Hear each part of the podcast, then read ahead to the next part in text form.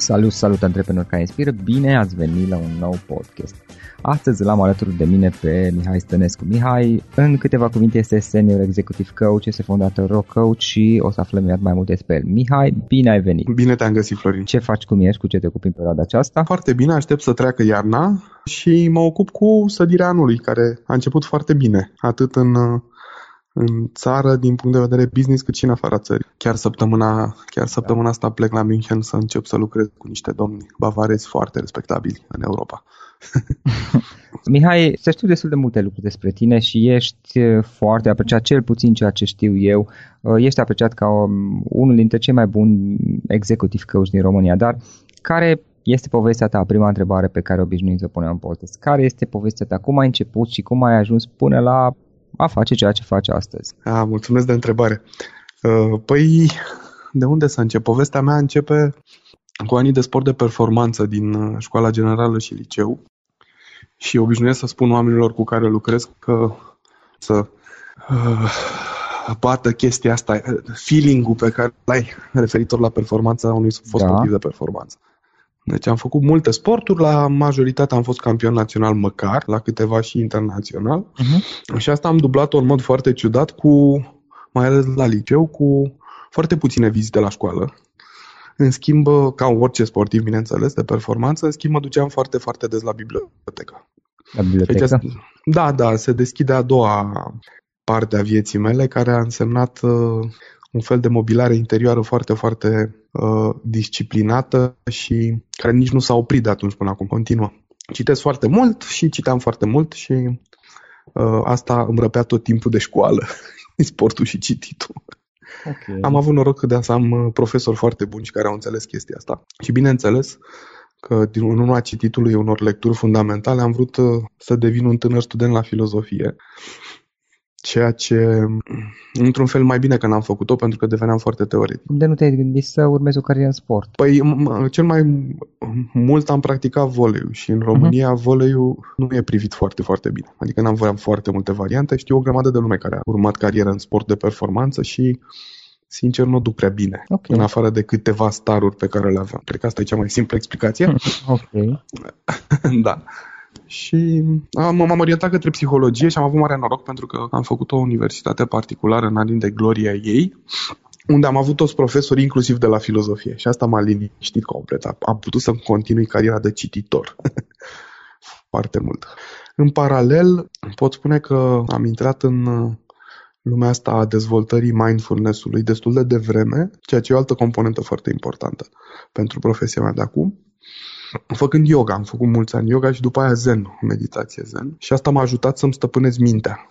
Foarte important. Să îți dai seama că mintea e doar un tool. Bun. E, și pe la jumatea facultății de psihologie, eu fiind la particular am și muncit, pentru că n-am avut uh, părinți să mă întrețină, adică n-aveau bani să mă întrețină.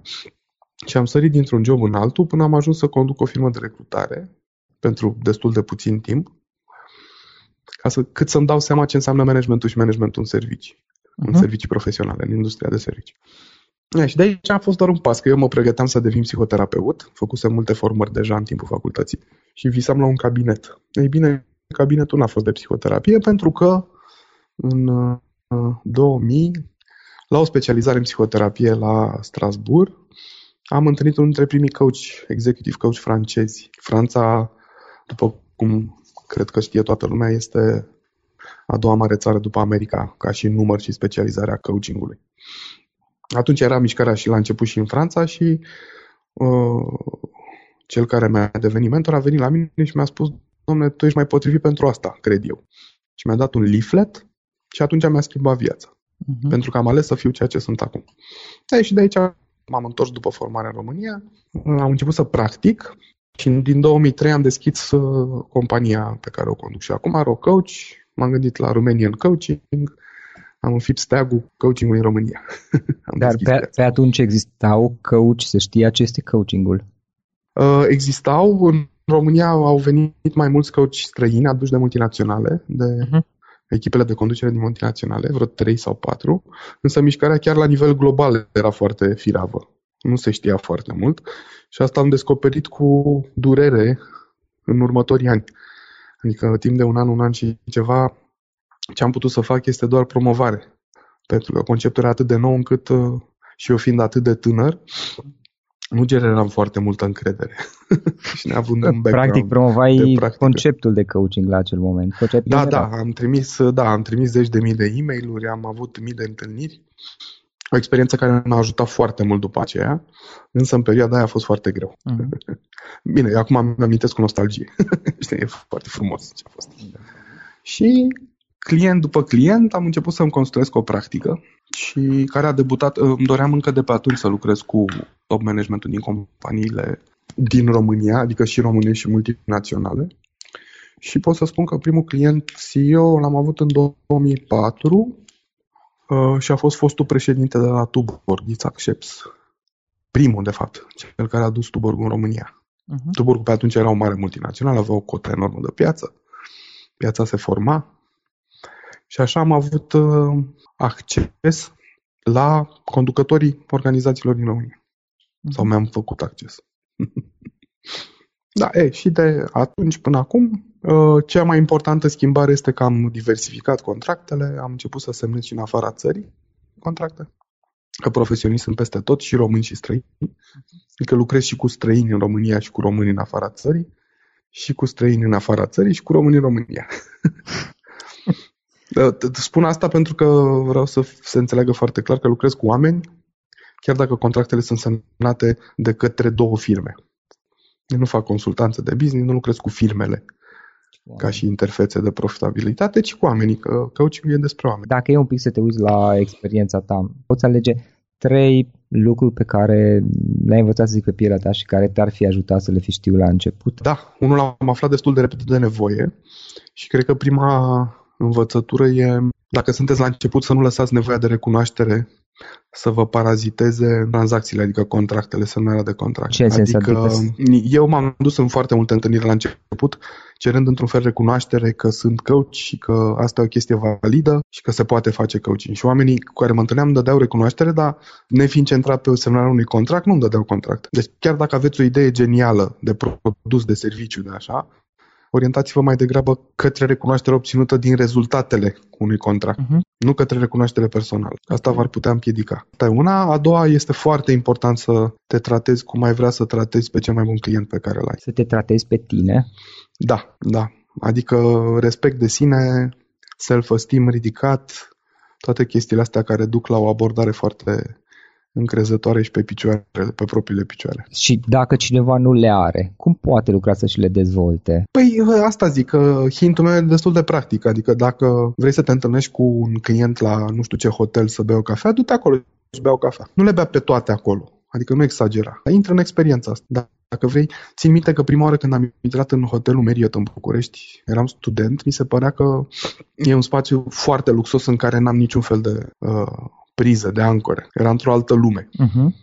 Și acum câțiva ani, mă rog, acum vreo 6-7 ani, m-am hotărât să-mi petrec un an de zile acolo, întâlnindu-mă cu clienții, când aveam, aveam, am avut o perioadă în care n-am avut birou. Uh-huh. Și efectiv m-am mutat cu businessul la Hilton, la Marriott, pardon. Pentru că mă tratam la fel de bine cum tratam și pe clienții mei. Sunt chestii foarte simple și practice. Adică dacă vrei să le zâmbești, să le transmiți o stare de bine, fă întâi cu tine. Pune-te tu în acești pantofi, nu forța. Dacă îi vezi uh, într-un fel îmbrăcați sau cu niște chestii, încearcă să te tratezi pe tine la fel, dacă asta contează pentru tine. Dacă vezi că vorbesc, folosesc un, alt, un anumit tip de discurs, folosește-l și tu. Ei, dacă e... asta contează pentru tine. Da. Practic, uh, e vorba și să te conectezi puțin la tine însuși și să, să știi ce contează pentru tine. Foarte important, foarte important. Foarte, foarte important. Pentru că altfel riști să faci niște lucruri doar pentru a impresiona. Păi acum depinde ce contează pentru tine, că multe dintre lucrurile pe care le facem ca să impresionăm pe ceilalți sunt de fapt uh, alung anxietăți care le avem noi. Adică dacă vreau să arăt ca un uh, cocoș împopoțunat, uh, sunt sigur că sub această cum se zice, corolă de culori, așa, se ascunde cineva care are niște frici. că nu sunt bun, suficient de bun, nu sunt suficient de admirat, mă rog. Astea nu sunt nevoi, astea sunt niște emoții generate de niște experiențe. Când zic teatrează-te pe tine ca și pe cel mai bun client pe care vrei să-l ai, nu e vorba de frici, că e vorba de ce nevoie ai.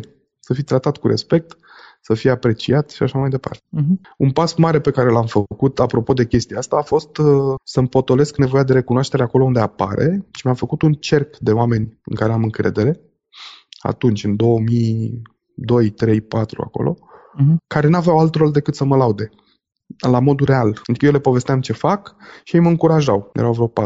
Ideea era să-ți crești respectul de sine până la un punct în care devine, da. nu mai ai nevoie de acei oameni și începe să fie în tine interior. Tu, tu spui foarte frumos, dar eu aveam Da. o nevoie care era extrem de frustrată din punctul ăsta de vedere Adică? și o făceam mai degrabă ca să am suficientă energie să continui.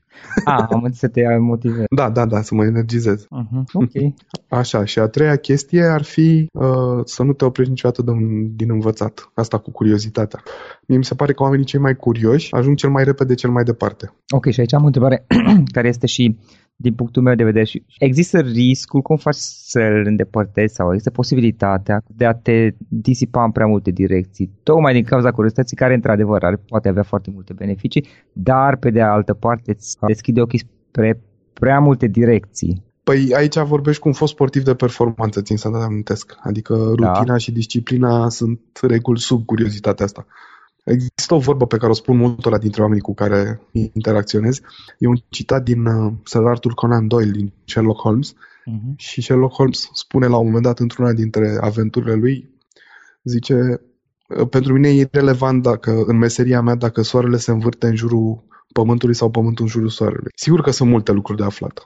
Însă pe mine mă interesează să mă mă dezvolt pe mine în direcția pe care am ales-o. Am înțeles. Și asta e într-un fel de o promisiune față de mine, în primul rând, în care pot turna o enorm de multă curiozitate. Foarte important. Practic e vorba de curiozitate, dar uh, o direcționezi într-un anume fel. Da, da. Uh, lucrând în servicii foarte mult și cu oameni care fac uh, business-uri în servicii, există o metaforă foarte interesantă, metafora uh, globului de discotecă, care, pe care se proiectează o lumină care e energia antreprenorului și se răspândește pe toți pereții. Mhm. Uh, mulți oameni gândesc că au clienți peste tot și toți pot fi clienți potențiali. Pot să exploreze la nesfârșit asta, mai ales la început. Uh, o tehnică foarte simplă este să iei toată lumina asta, să o concentrezi într-o singură rază. Poți să-i zici uh, segmentare de piață sau poți să folosești un limbaj de asta, dar eu vorbesc de energia personală. Da. Să o concentrezi, domnule, eu vreau să lucrez. Am un coleg de breaslă care stă în Londra și lucrează cu proprietarii de firme de contabilitate medii din aria Londrei. Și omul ăsta a atins un focus extraordinar de mare. Adică, A. practic, îi cunoaște pe toți,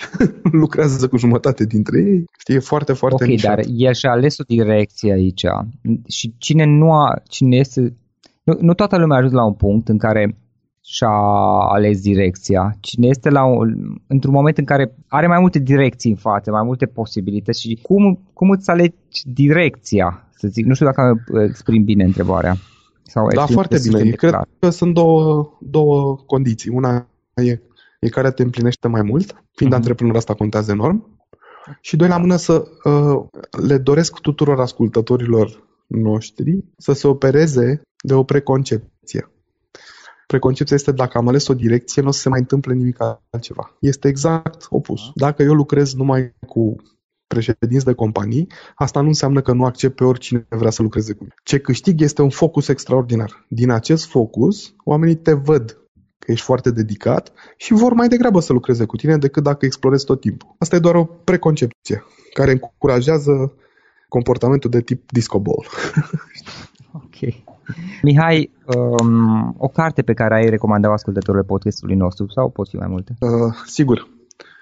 O carte pe care e musai, musai să o citiți este cartea lui Daniel Pink, Drive. Să facem trecerea cu toții de la motivatorii extrinseci la motivatorii intrinseci, într-un mod științific. Ok. Asta e, pentru mine este foarte important. Am citit-o de mai multe ori și e minunată. Uh, și cred că pentru dezvoltarea personală a antreprenorului este foarte important să aibă o relație foarte bună cu riscul și cu pericolul și cu anxietatea. Și le-aș recomanda Puterea prezentului a lui Eckhart Tolle Cartole.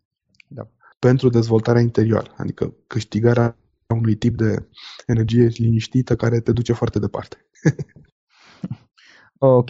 Unul sau eventual mai multe instrumente online pe care tu obișnuiești să le folosești în activitatea ta obișnuită. Uh, da, uh, eu m-am, mi-am rezumat interacțiunea online la un singur instrument fizic, folosesc doar telefonul. adică nu mai folosesc nimic altceva, nici măcar iPad-ul sau așa, um, tableta. Și am niște aplicații. Cred uh-huh. că ce, profesional cea mai importantă e LinkedIn. Ok. Asta e una. Uh, Skype, cea pe care o folosim acum, e și ea uh-huh. foarte importantă, mai ales pentru oamenii cu care vorbesc din afara țării. Și am câteva aplicații pe care mi-e foarte drag să le folosesc, de exemplu MindNote, cu care lucrez să-mi fac hărți mentale. Uh, ce mai folosesc? Uh, Headspace, pentru minutul de meditații zilnice. foarte, foarte important, mai ales pentru cei aflați la început. Există uh, nenumărate aplicații de disciplină financiară. Eu folosesc una care se numește Home Budget și o folosesc every day. Deci nu există nicio cheltuială sau niciun fel de uh, bani care tot și fac predicții și fac proiecții și așa mai departe. Vorbesc de bugetul personal acum, că cu firma e altceva. Există instrumente acolo mai profesioniste. Ah, și Duolingo folosesc. Să mă mențin uh, pe un nivel de folosire a, limbii, a limbilor pe care le știu. Duolingo este pentru a, nu este pentru a învăța limbi străine, cursuri. Limbi străine, da, da. Sunt joculețe mai degrabă. Aha. Foarte distractiv. Nu, am auzit de el, dar nu, nu am avut ocazia să mă și. Da, e, e un mod care mie mi se pare foarte plăcut de a petrece timpul, decât să stau să mă uit la televizor sau așa, mai bine folosesc asta. Ok. Cum putem afla mai multe despre tine și activitatea ta? Eventual dacă cineva vrea să te contacteze în un site, poate adrese de mail? Păi mă poate contacta de pe blog mihaistănescu.ro și acolo am o adresă contact aronmihaistanescu.ro sau pe coaching.ro, care e site-ul companiei, uh-huh. sau pe LinkedIn, sau pe pagina de Facebook. Okay, da, e o grămadă de... Sunt, trăim în secol conexiunilor și avem foarte multe uși deschise. Okay, pentru oricine vrea să vină la noi. în regulă. Mihai, în final o idee cu care să sintetizăm discuția noastră și cu care ascultătorii podcastului să plece acasă. Dacă ar fi să lași ascultătorii podcastului cu o singură idee, care ar fi aceea? Concentrați-vă pe ce vreți să faceți, cum vreți să schimbați lumea, pentru că loc este. E foarte mult loc. Asta e. Mihai, îți mulțumim foarte mult pentru timpul acordat și pentru toate lucrurile despre care ne-ai vorbit și mult succes. Mulțumesc la fel.